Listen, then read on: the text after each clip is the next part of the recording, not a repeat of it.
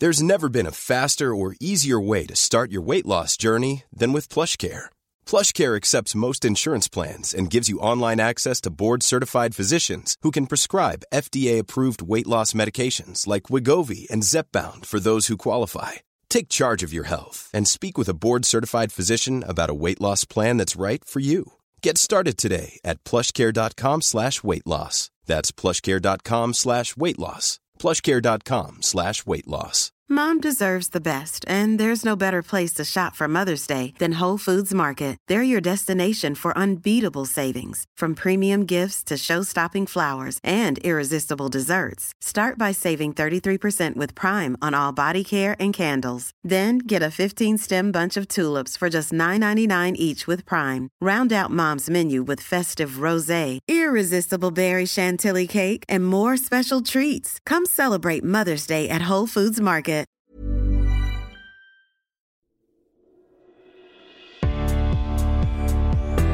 Hello, and welcome to another episode of Rory Sutherland's On Brand podcast, brought to you by Alf Insight.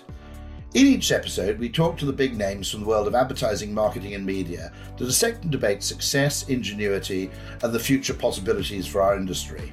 And today, as a special privilege, coming to us from Portland, Oregon, our guest is Greg Hoffman. For over 27 years, Greg held marketing design and innovation leadership roles at Nike, including time spent as the brand's CMO.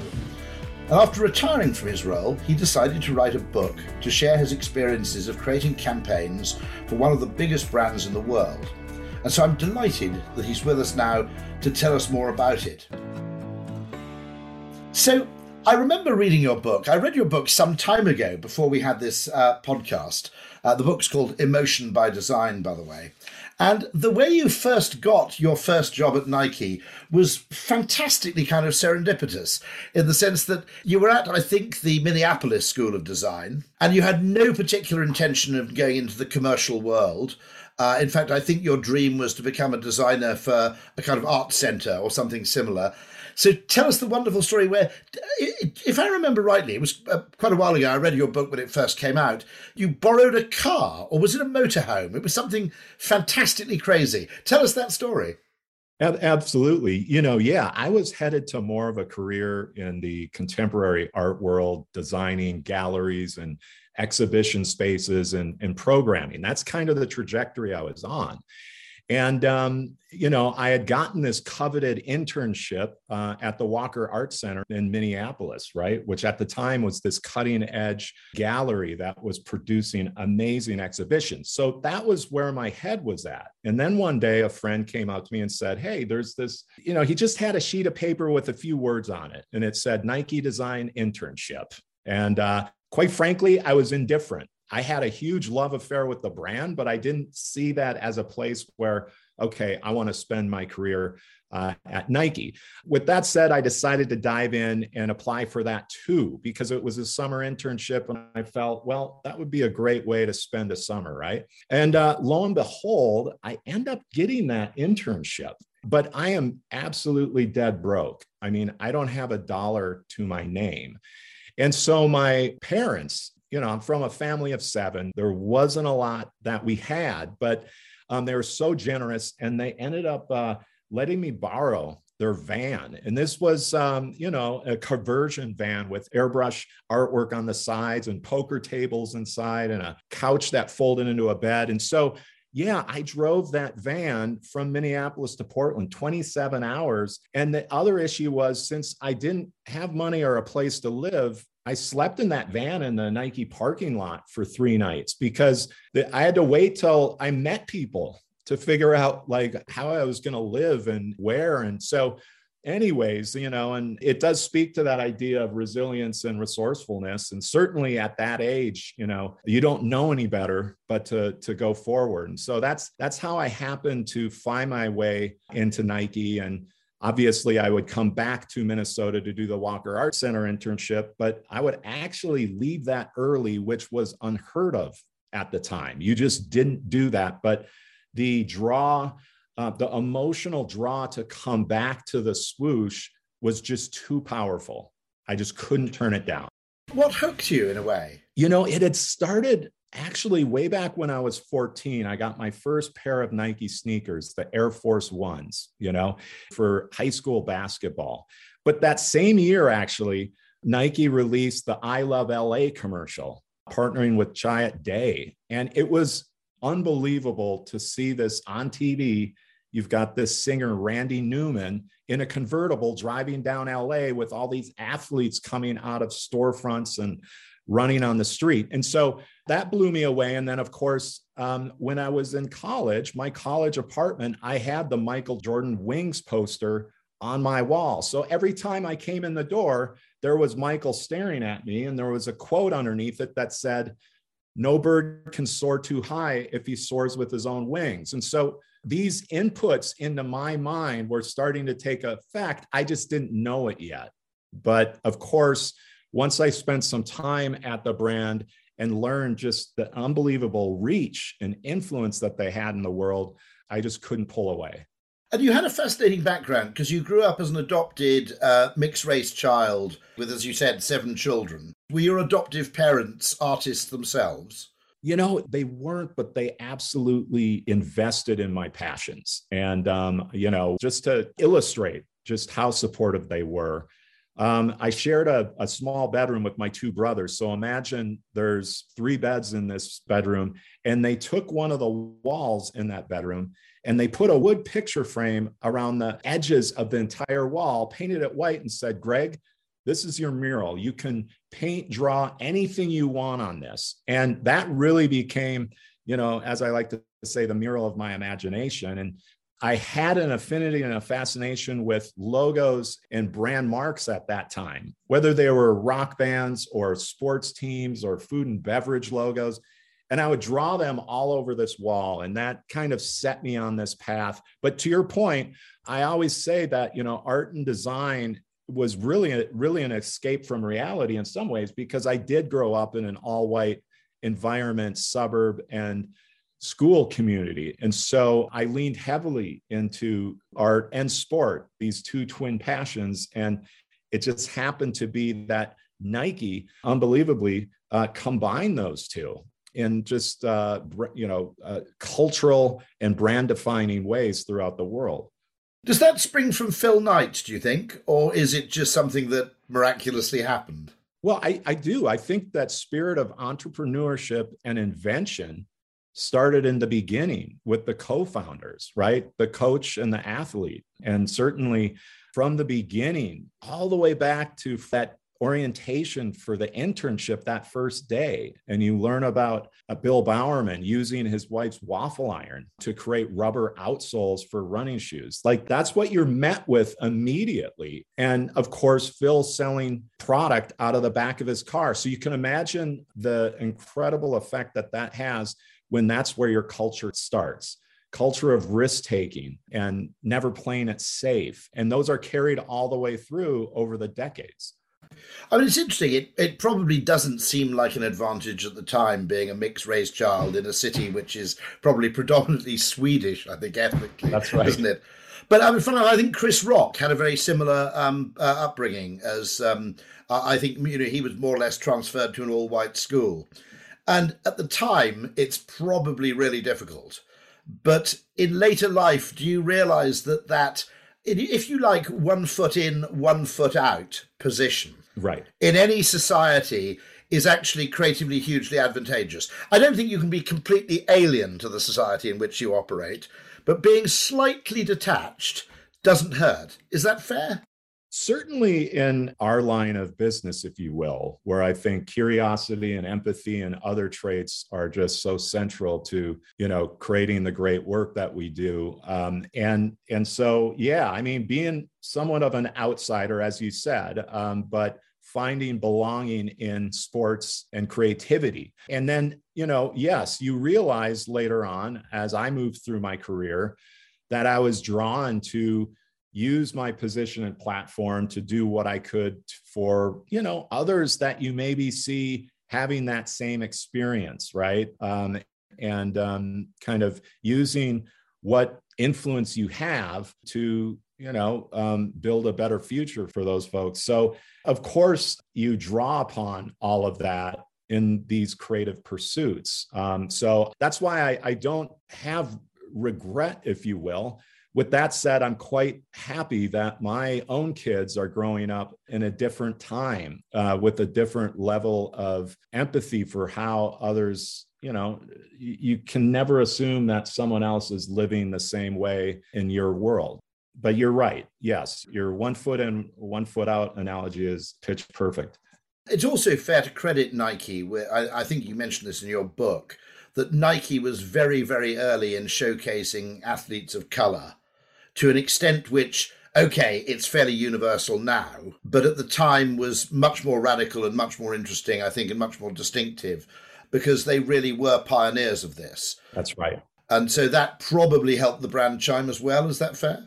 Well, no question. And and you know, for someone like myself that's searching for identity and and and pride, if you will, in who I was in those early stages um, as a teenager, of course, seeing this brand and these commercials with Spike Lee and Michael Jordan or Bo Jackson and all this classic iconic storytelling that obviously was was selling a lifestyle and was building a movement. Um, but like within that it spoke to a lot of other aspects of society whether intentional or not. So um, it definitely had an influence on me and obviously set the trends for you know what we see others doing today I always feel that, you know, sometimes when you have a hundred brands now supporting the Pride Festival in London, there is a little bit of me which goes, well, that's great.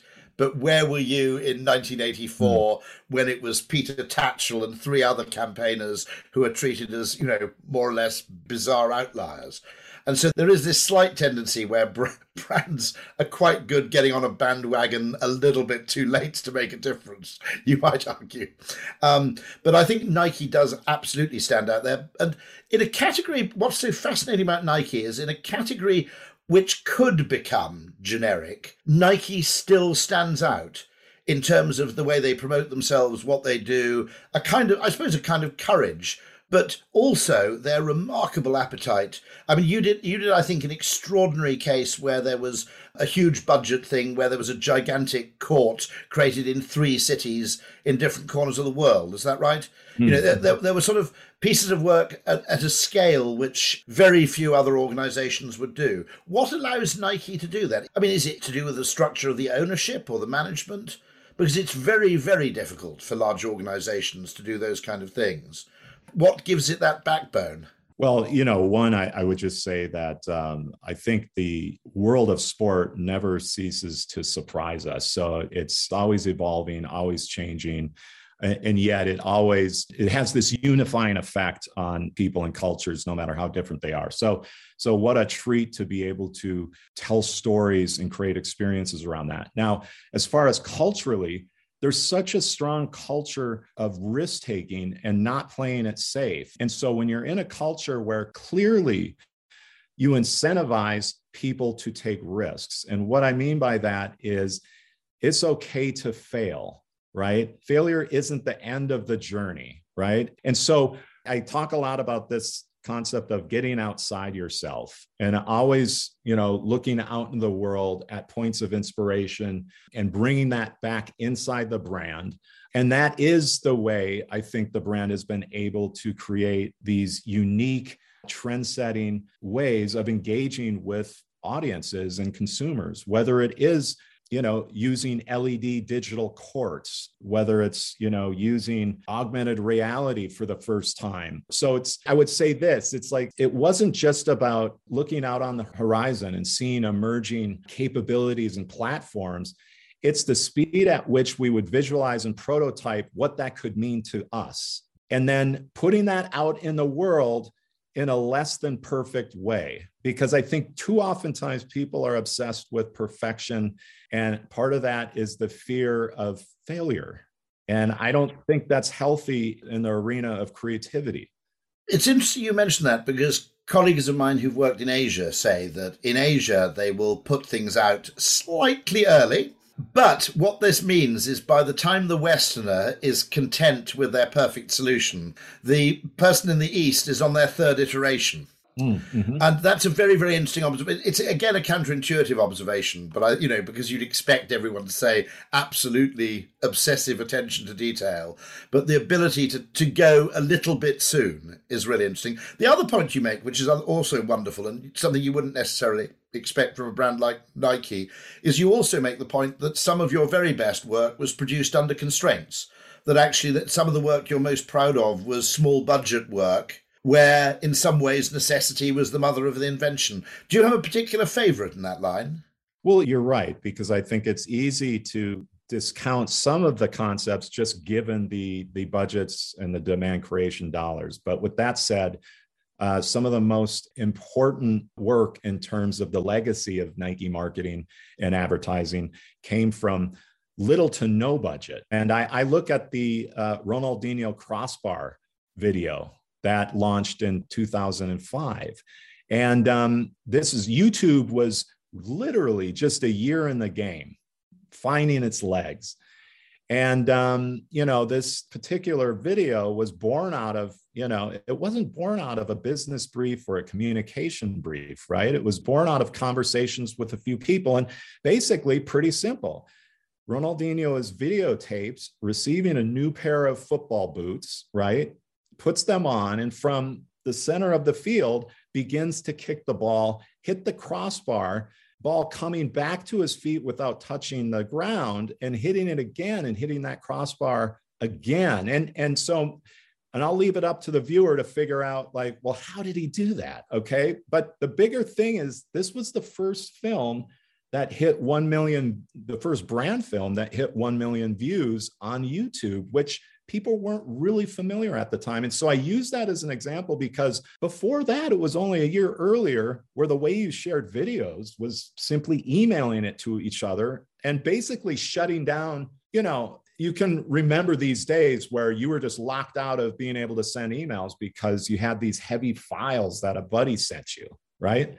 So and again, I mean, one of the obviously, you know, Ronaldinho's time isn't free, but you have that relationship with the Brazil team, and essentially that was astonishing uh, because I, you know, I'm not into soccer at all or football, depending on what you want to call it.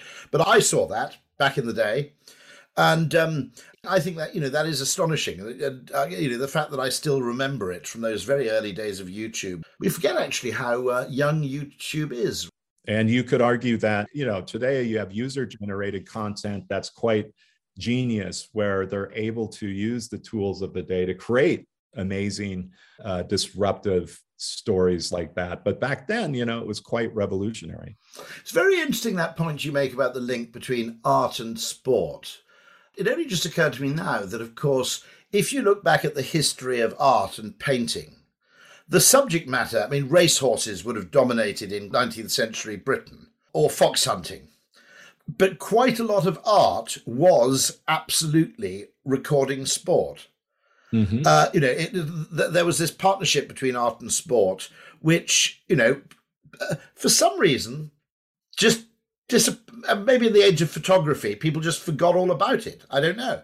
Well, you're exactly right. And I have a theory that it really, the Montreal 1976 Olympics was when photography kind of came in and started dominating the way you presented sports and athleticism. Because up until that moment, when you think of the Munich Olympics in 72, the 1968 Mexico City Olympics, you had the best artists and designers in the world expressing sport through illustration, through iconography, and it kind of shifted in the 70s. Really, really interesting. And actually, what you did is really reclaim ownership and elevate it, which I think is exactly what always happens. You know, it's the whole thing that, uh, you know, one person saw photography and declared that painting was dead and another person quite rightly spotted no no no it's just it's it's not dead it's just no longer a depiction of reality in the same way. And so you had everything from surrealism to cubism to everything else. And i think in a way you did that with sporting art. I mean the wings poster you know which you you had on your wall is fantastic. And it's also obviously extended to causes. So it was you sitting next to colin kaepernick i think is if i'm right which actually gave rise to a medium and a campaign which had an influence which you know, I think it's fair to say goes beyond anything you could have achieved working at a, you know, an art centre or an art gallery. Sure, absolutely. And um, I find it extraordinary when you think of the cultural power that brand has had. I mean, you, I can argue, by the way, that a lot of people have tried to copy it and done it badly. I think there's always the curse. You know, this happened a bit with Ogilvy and Dove, that it was a very, very appropriate adoption of what you might call a campaign. Okay. And for a, a, brand which was entirely appropriate, as with Nike. And a lot of people thought that had to be the mother lode of every single advertising campaign. And so you ended up with kind of candy bars telling you how to vote or whatever, which which wasn't the original point. I think that is actually the curse of doing something brilliant like that, that you end up with slightly disappointing imitators. Yeah, I think well what what happens Rory is that storytelling becomes the default. And quite frankly there's so many other ways you can use your platform and your inspiration and innovation uh, to to make a positive uh, impact in the world. It doesn't have to be through a commercial, but that's what started to happen, right? And I think to your point, I often, as I, as you know, you might be watching uh, television and see a, a, film, and it's clear that someone is trying to say something about the world and make a positive statement, but it's not till the end that you see the logo and you say, "Oh, well, I didn't make the connection." And that's why I always say you you must be able to make the connection between what you sell and what the world needs. Otherwise, it might not be appropriate or the right time to lean in. Actually, that's a brilliant distinction. I think it's a really, really tremendous and useful distinction. By the way, I mean, I'd be interested to know your opinion on things like remote working, because one of the chapters in your book is entitled "Creativity is a Team Sport," and um, uh, you know, you're absolutely insistent on the idea that actually, you know, this idea of the lone genius in the garret is to be honest, it's more of a, a fiction than it is a reality, and that particularly modern day creativity involves contributions from all. It's it's it's it's more akin to filmmaking than it is to poetry. Sure. I'd love to know your thoughts on that and your thoughts of new patterns of working as well, because this is obviously a you know an incredibly heated debate with everybody from Goldman Sachs demanding that everyone comes back. I think it is a debate where both extremes have got it wrong, by the way, um, and right, I have right. slightly missed the point.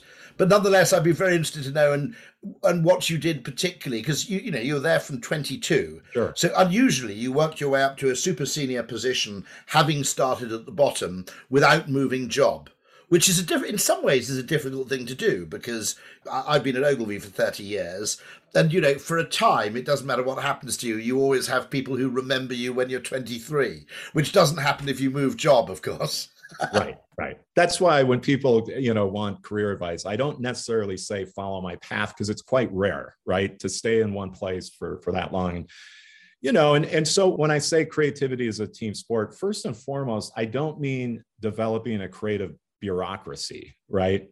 We all know that a meal cooked by eight chefs is not going to be a good one. So um, just just wanted to put that out there and so, you know, you know, this idea of creativity as a team sport in 2010, I moved into a newly created role where I had to take the marketing functions of advertising and brand communication, of digital marketing and social media marketing and event marketing, all these different groups that have been working independently in their own silos. And so I had to radically bring those together to figure out the best way to build creative chemistry without destroying like the fluency and culture that had been created over the years within each one as well. And so, one of the things I talk about in the book, of course, and I drove my team mad, but in the early stages of trying to create that chemistry, I would show these clips of FC Barcelona at their height and um, when they were coached by Pep Guardiola, because they would have games where they're passing the ball 40, 50, 60 times in a row without the other team touching the ball. And the only way that's possible is if you have total selflessness, right? Yeah, I mean, watching as a Brit, that almost seemed gratuitous. You know, yeah, it reached well, a point where actually yeah. now you're just showing off. This that's is... right. like put the ball in the net for God's sake, yeah. right? Yeah, I, I, I, am with you on that. But it was the most astonishing thing, even as a non-football fan, it was the most astonishing thing to watch That's right. And so what my point was is like you got to shorten your passes. We cannot have these long passes and handoffs between teams, right? Because ultimately it's showing up in the marketplace and our cons- the last thing the audience and the consumer has time for is to put it together for you. You have to connect the dots. And I didn't have, uh, Rory, I didn't get it all right in the beginning, right? In some ways, I was too obsessed with with creating holistic systems and everything had to be integrated and connected. And what can happen then is you pull some of the soul and emotion out of the stories you want to tell. So that's number one. Number two is, you know, like, look, I, I think to create concepts at scale, it does require this buy-in that everybody's on the field together right and this gets back into that creating a diverse and, and, inclusive environment and team because at the end of the day and i think this is reflective in the best work that's coming out in the world are the agencies and brands that are able to not only create diverse representation but if it's just by the numbers well what's the point? The point is is that for it to be represented people need to be able to show up and activate their lived in experiences and perspectives and be able to bring that into the work. Back to the Colin Kaepernick work.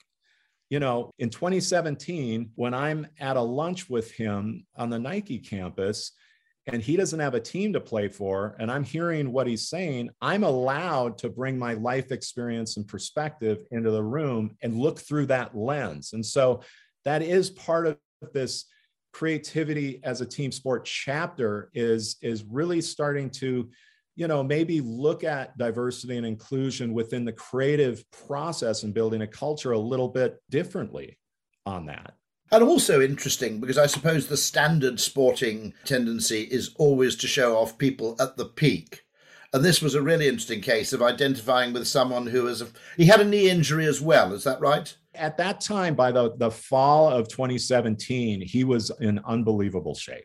So it was a bit, uh, it's just very surprising that um, here's someone who who was absolutely a starting quarterback and um, had paid the ultimate sacrifice on that. But of course, I'm I'm in the room seeing someone who's also biracial and is also adopted by a white family and who also can't really separate that personal journey from the professional one.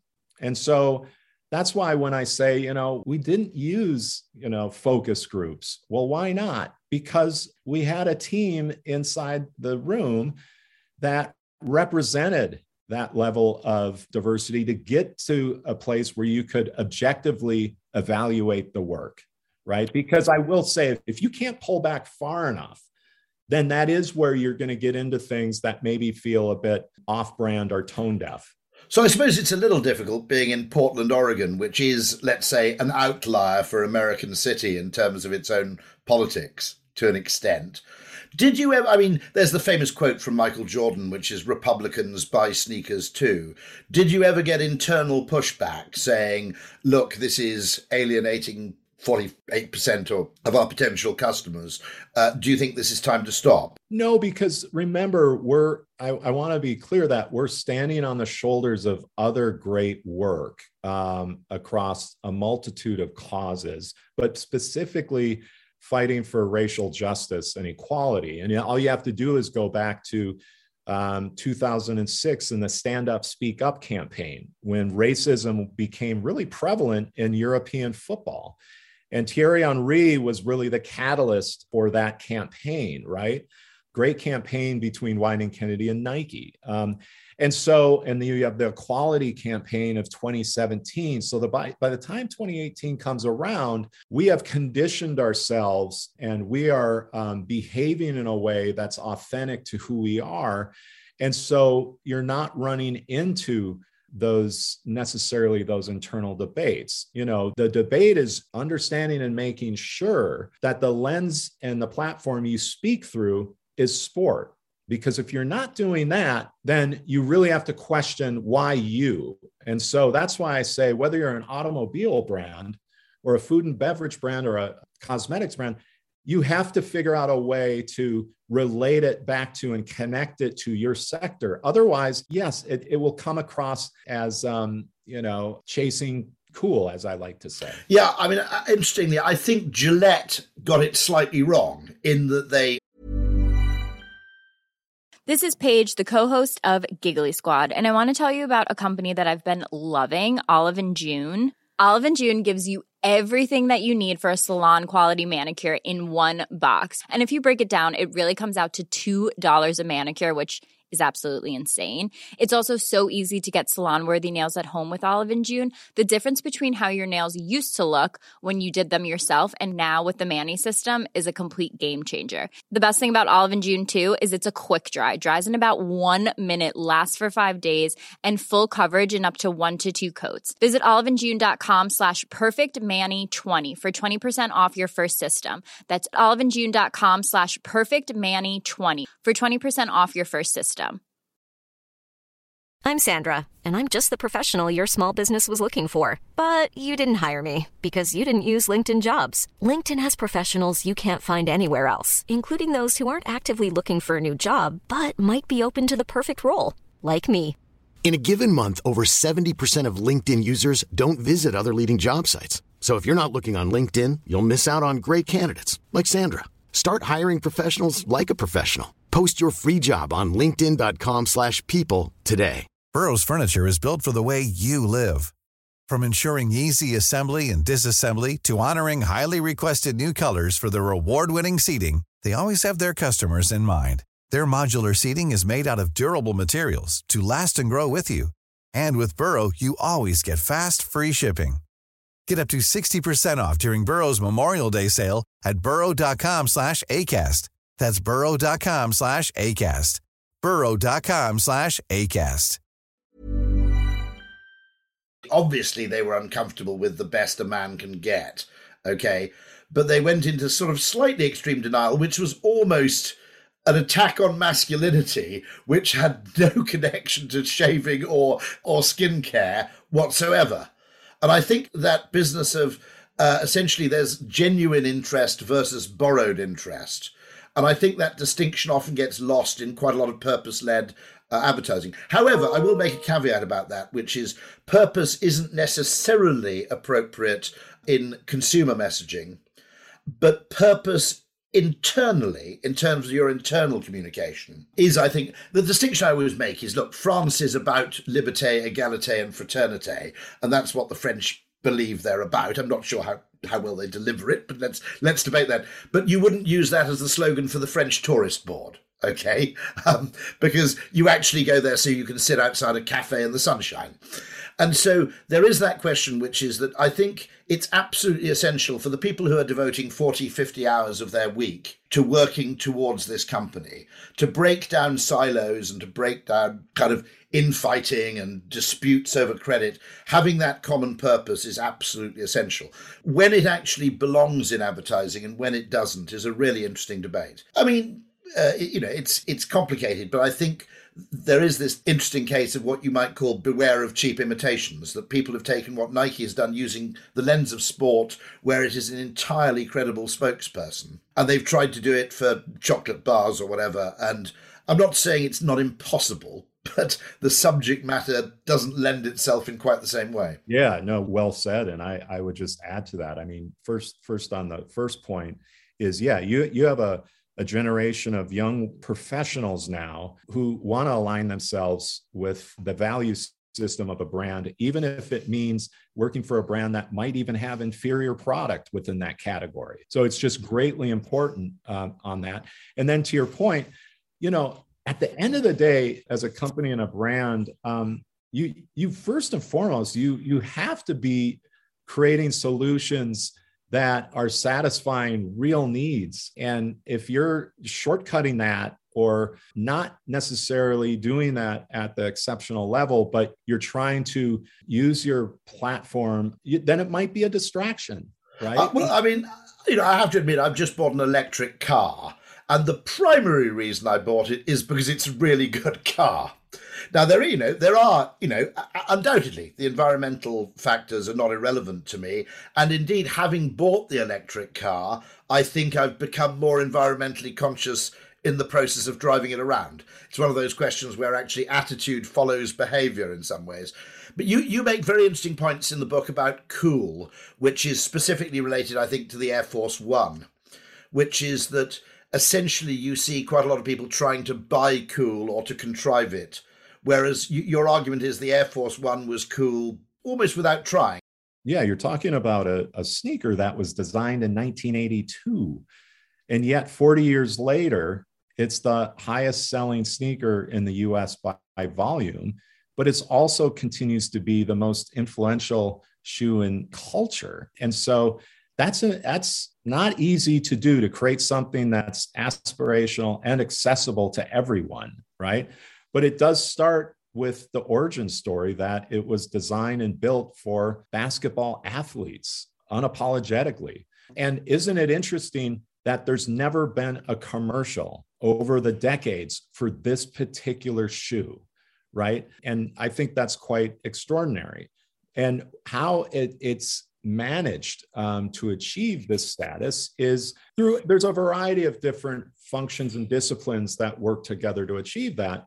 But from a storytelling standpoint you know the rule was is that you know we had to make sure that whatever story we were telling was authentic that if there was a new colorway that it was inspired by a particular player on a particular basketball court in a particular year. Now, if you choose to wear that sneaker just for style, fine. But I think subconsciously, you know that you're sitting on the equity of all of that storytelling and authenticity from the game. And as I, I said in the book, you know, a year after the shoe comes into the world, Moses Malone wins um, an NBA championship in the shoe in 1983. And what a validation, right? Um, and um, so that's my point about authenticity as your cultural currency. And I would even say not only as brands, but as leaders, like as individual employees. And look, I'm very much about having opposing forces in the room as you're trying to create great work.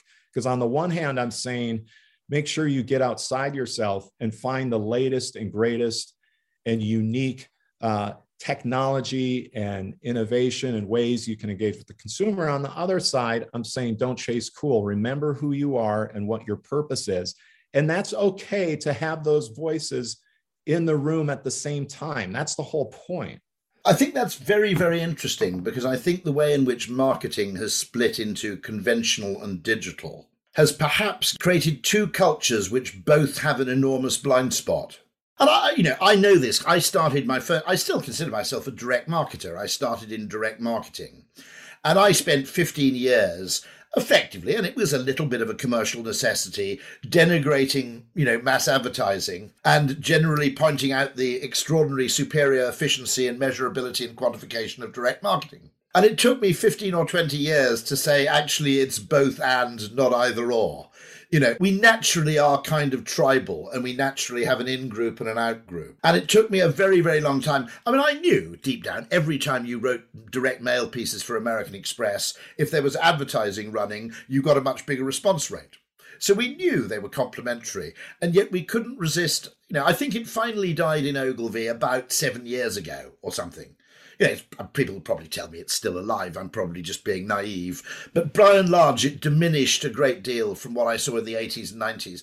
And so you have to have this what's next check. And one of my arguments is that the danger is if you purely base your competitive advantage on technology, you can be outmaneuvered in a fortnight. You know, all it takes is a change to the algorithm, a new piece of legislation, you know, whatever it is, and suddenly everything you thought you knew has changed. Whereas if you base your brand on fundamental human truths, the great advantage is that kind of psychological evolution is fairly slow.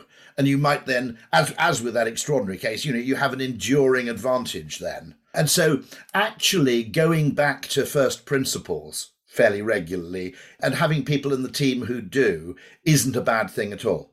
You know, I mean, I often say, I, I once, one of my little proudest moments was persuading Google that the way to launch a new product was using direct mail.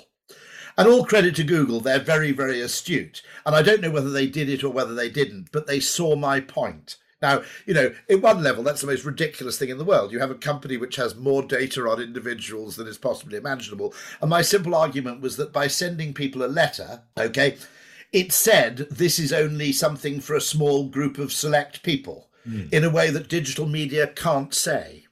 And also, my kids, my kids are 20, when they get direct mail, it's really exciting. I mean, you, right. You're old enough to remember an age just about, you know, where you were bombarded with this stuff. Actually, direct yeah. mail now is actually quite exciting. It's quite That's significant. Right. That's right. And so everything, you know, the environment, the context is always changing. And so occasionally having a few lodestars and a few north stars where you say, yes, we can explore all this stuff, but we have to remain true to this undying principle. It's a balancing act, but I think if you can do it, it really, really works. I am right there with you. And I, and I guess my only call to arms right now is there's so much focus on the word content that the word ah. story and storytelling is, I believe, getting lost on this new generation because what is content? right? And so my, my my point is even the most data-driven digital commerce offense, you're still using the, the medium and the cadence to reveal something about your brand, even down to product descriptions and everything else. And I think too often it's just getting categorized as content to be distributed versus stories to be shared. I just think words matter. And also, the word content effectively completes the separation, doesn't it, of media and message. It basically goes there's a media job, that's performance marketing, it's optimization of certain blah, blah, blah, blah, blah. And there's this just generic stuff called content.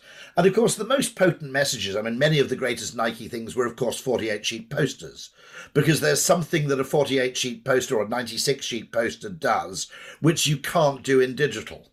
And so, this idea that you just generate content and you're completely unconcerned as to in what form or context it appears, it's a really disturbing completion of that separation between, you know, the, the what you say and who you say it to and where. And that it worries me for that reason. But apart from anything else, it's a fancy word for just stuff, isn't it? It doesn't. Yeah, it, and, and and again, it's like we talked about earlier. It's like shorten your passes. The point isn't to get further apart. I don't know someone who's successful in marketing that isn't thinking about the medium as they're creating the message. I just don't think you can have that separation on that. I don't think you can separate them either. I, I never understood why creative agencies and media planning were separated. It made no sense except to people in a managerial position who wanted to make sense of, you know, the organization, really. Yeah, that's right. And so back to your second question, because then this gets back to well, how do you build a culture when uh, you're either all virtual, you're hybrid? Um, it's probably pretty rare that you have an all in house environment going forward. So, this is where it's going to be really important to essentially publish your methodology, or you can call it your belief system, your values, but literally if you're not doing that and you're leaving it to chance, then you're just going to have this eroding culture and you're going to wake up one day saying, well, what do we even mean internally? You did an interview with Steven Bartlett, who's a wonderful guy. You probably remember the CEO podcast. Right. Now, in his business, which is a social media business, he lays down very firm ground rules, which fascinated me, which is basically by default, we're all in on Monday and we're all in on Friday.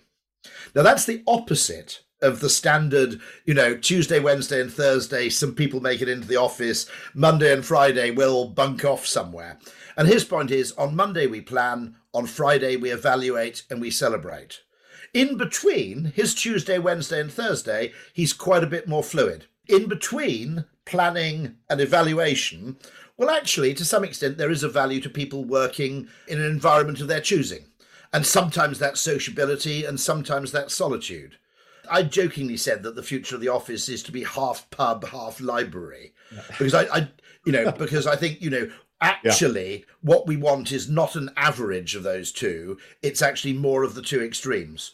You know there are certain things which you can writing is something you can only really do in solitude i find Um, weirdly, I can do it in cafes. Don't ask me to make sense of this. I can write in cafes or on trains, but I can't write in the office. David Ogilvy never wrote anything in the office. But then there are other activities where you want actually very, very high voltage sociability. And actually, getting the balance of the two extremes is actually the interesting challenge, I suspect. I, I, like that balancing the two extremes and and you know what i'm curious about is what i've i've seen and learned and being a branding instructor at the graduate school of business at the university of oregon and teaching both in person as well as virtual right? Is what i found with the virtual sessions is it is a bit more inclusive in that it basically empowers different levels of comfort communicating right? Because i don't think you know oftentimes you only reward the loudest voices and you know the use of chat the use of other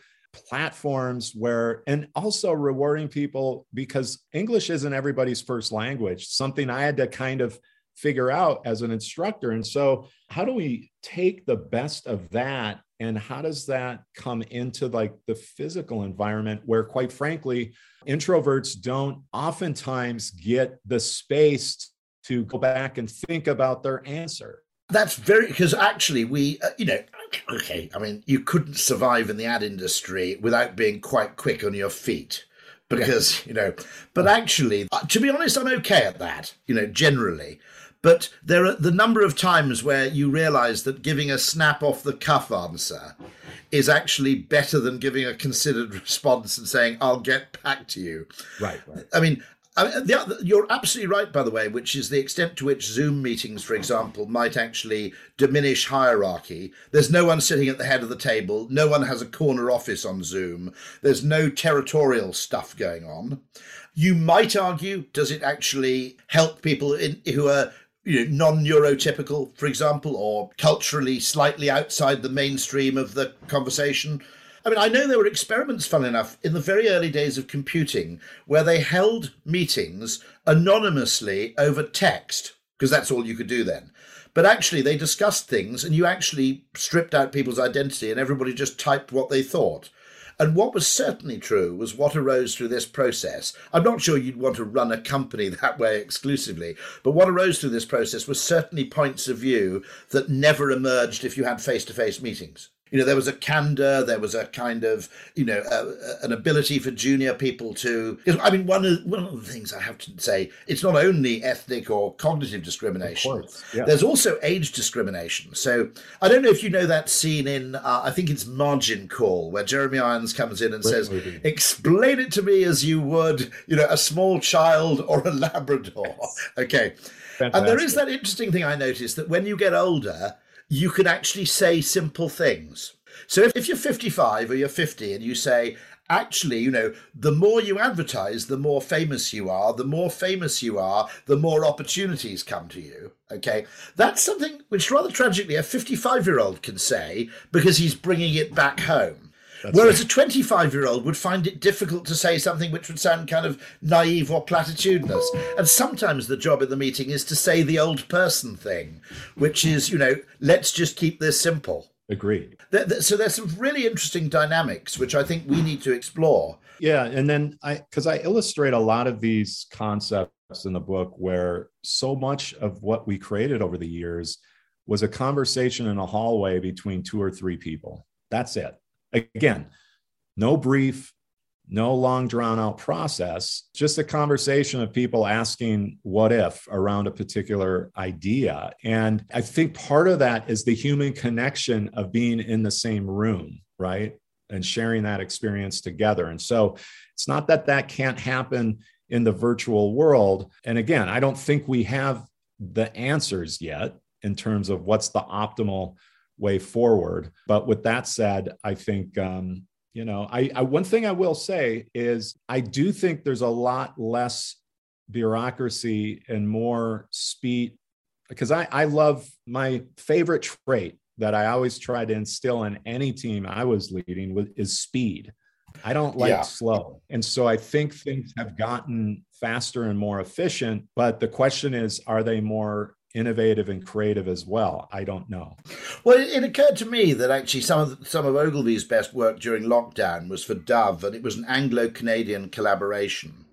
And I said, actually, at the time, I said, what you've got to remember is that if you tried to make that physical, if you tried to have the same collaboration in 2019, someone would have to approve the flights and the hotel stays. You know what I mean? There'd be a minimum cost of the collaboration before you'd even started doing any work of sort of 30,000. Now, that's not only the financial cost, it would then then you discover that one of the Canadian team had a bar mitzvah on the Thursday. okay, so they couldn't come over for another week. And one of the things which I think is an invisible benefit of video conferencing is generally you can get people together in the same place and from different disciplines five times faster. And so I think that's a, a hugely underrated benefit of this. We're just living in a world too, certainly you have to be able to operate at consumers' speed, which is moving faster than ever. Otherwise, they'll just go somewhere else. And so you just have to eliminate anything that's going to reduce your ability to operate in real time. It's, it's just the trick is how can you ensure that what you're creating is meaningful, insightful, and helpful as you're moving that fast? Otherwise, like it has uh, diminishing returns um, on, on your brand. So I think you do have, and a lot of this is almost certainly your work, but building on other people's work is you have that wonderful strength in Nike in that you kind of know when something is a Nike ad. You know, that the consensus is probably pretty immediate which, you know, there are many brands where you would still be debating certain aspects or qualities. Whereas when you get there, you know. You mentioned it's one it's one of those magical brand properties which is very rarely achieved. You mentioned it as well with Air Force One, you know, one of those extraordinary brands. Coke obviously has it, you know, which actually defy demography they're so big that actually, you know, as Andy Warhol said of Coke, you know, that, you know, the President of the United States likes Coke, the bum on the street corner likes Coke, all the Cokes are the same and all the Cokes are good. That it's very, very difficult to do that. And it's a rare kind of thing. But my God, it's valuable when you do. No question. And and you do have to constantly remind, you know, to make that last through generations of working teams and employees.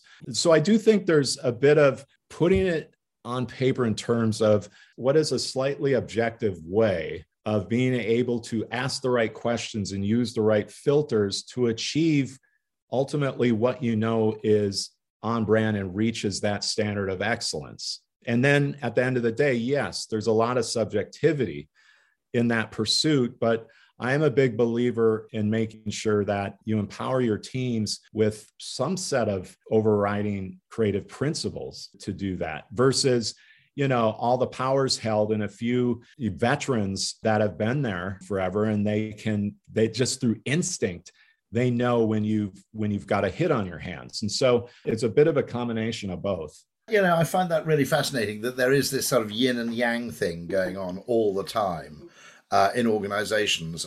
Uh, by the way, I mean, an interesting question. Uh, uh you know, about a huge organization based in Portland. I suppose Boeing was historically in Seattle, Microsoft's in Seattle. One of the things we don't talk about enough, I think, is geographical discrimination. Mm Mm-hmm. which is, you know, if you think about it, 90% of the American population either don't want to move to, say, New York or genuinely can't because they have children at school, they have a wife or partner or husband who has a job, you know, in Minneapolis. You simply can't make that move.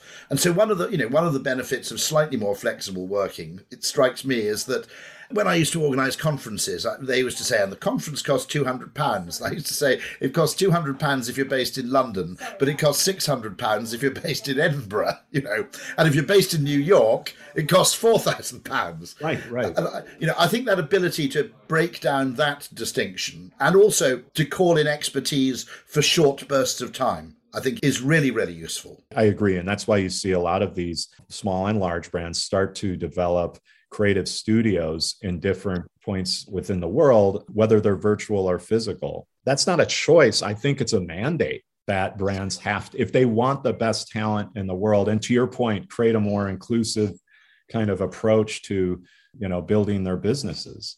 You know, I mean, one great thing, I suppose, is that being based in Portland, okay, you know, it kind of denied you access to the obsessively metropolitan design talent that would flock to New York but actually, probably it gave you an absolute privilege over attracting the kind of 50% of people who didn't want to do that or couldn't, you know, for yeah, whatever I reason. Think you're right. Well, and now what you have is there's a an explosion of again the outdoors and everything that the Pacific Northwest has to offer in terms of the natural environment and people getting back to nature and understanding its effect on your physical and mental well-being and using that as a recruiting tool. But to your point roy look for years it was imperative that i traveled around the world to make sure that i was engaging in the most influential cities and with individuals. Otherwise it would be pretty tough for me to be able to like if i'm not willing to find and seek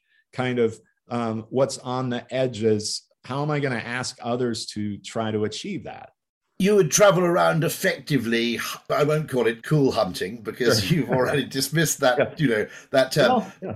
But effectively going and finding what was absolutely at the edge of uh, new thinking, new behavior, even to the point, I suppose, of occasionally almost discovering sport, new sports or practices. Yeah. And within that, getting a greater and deeper understanding of how people live and relate to sport and their particular countries, right? And um, versus just sitting in one point in the world and assuming that you can just share your point of view with no refinements. And so, you know, there's a variety of different benefits to that.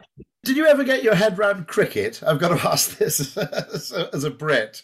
Did you go to no, India? I just remember uh, I just in the '90s working on a campaign with Shane Warne. That was about it. Um, and uh, of course, yeah, you're talking about something that's un- unbelievably relevant as well as influential in just a massive part of the world. But yet, there's big portions of the world that just isn't exposed to it.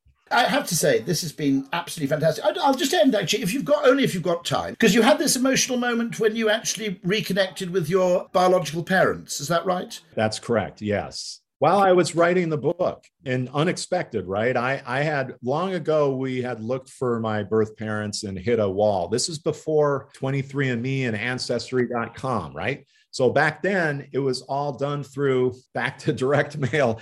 It was all done almost like the Pony Express, if you will. And so, yeah, as I was writing the book in April of 2021, I was just, um, you know, minding my own business. And I got a, a note through 23andMe, the DNA website, from a woman who said that I was her uncle. And we dove a little bit deeper. And here's, Rory, here's the, unbelievable thing. As I looked at her Facebook profile, I learned that, wow, she went to my high school and she also graduated with a graphic design degree. And I was like, okay, this is. And then as we got deeper that day, it turned out that she was actually my sister and her mom was my mom. Okay. So just like that, I had a doorway into like this unbelievable family tree on both sides. And all this art and design was prevalent through these generations. And so it answered a lot of questions that I had had about, you know, why do I have the passions I do or on that? And then, of course, it's super emotional because it opens up my connection to to being an African American. And suddenly you're going all the way back to, you know, pre American Civil War, and you're learning about multiple generations and the struggles and journeys of your Black ancestors. And so, and in some ways, it's completely tied in to this book because so much of the book is about nature and nurture. And so I had all these questions about where does where does my creativity come from? And to have that answered over the last years it's just been incredible. That is absolutely fascinating. So you always you you always had this little burning question which is you have something within you. Where did it come from? And then as soon as you reconnected with this family it suddenly became self-evident. Exactly. And then it and it also just validates the fact that my parents spent all that time uh, fueling that passion because if they hadn't, it would have just lied dormant. And so that's my point. It's like we need to create the type of environments that draw out these hidden skills and passions that people have that are in their blood, essentially. This has been absolute. I won't take up any more of your time. Um, But um, it's been absolutely marvelous. And I'd like to thank you once again. It's been a huge pleasure to speak to you. Just a reminder, and it's a really strong buy recommendation. The book is called Emotion by Design, and it's creative leadership lessons from a lifetime at Nike. And I can completely recommend you get your hands on a copy uh, wherever you can. And obviously, it's available at Amazon. Um, there's also a Kindle version. Is there an audio book? There, there is. Yeah, I spent the time and I, I did that audiobook. Yeah. So there you go. An additional plug by the, for the audiobook here, read by the man himself. Well, all I can say is thank you, Greg, once again. That's all for this episode of On Brand. Uh, the podcast is brought to you by Alf Insight, and for more information on powering your business growth, visit their website, which is alfinsight.com. That's alfinsight.com. Uh, the series is fantastically and expertly produced and edited by Ultimate Sound and Vision. And of course, to make sure you receive the next episode, do click subscribe. And if you've enjoyed what you've heard, then tweak the algorithm a little bit by giving us a like. Thanks for listening, and here's to next time.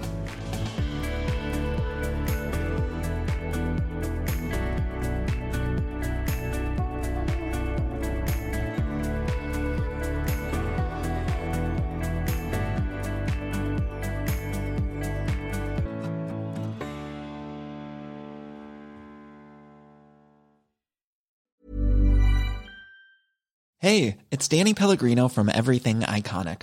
Ready to upgrade your style game without blowing your budget? Check out Quince. They've got all the good stuff shirts and polos, activewear, and fine leather goods, all at 50 to 80% less than other high end brands. And the best part? They're all about safe, ethical, and responsible manufacturing. Get that luxury vibe without the luxury price tag.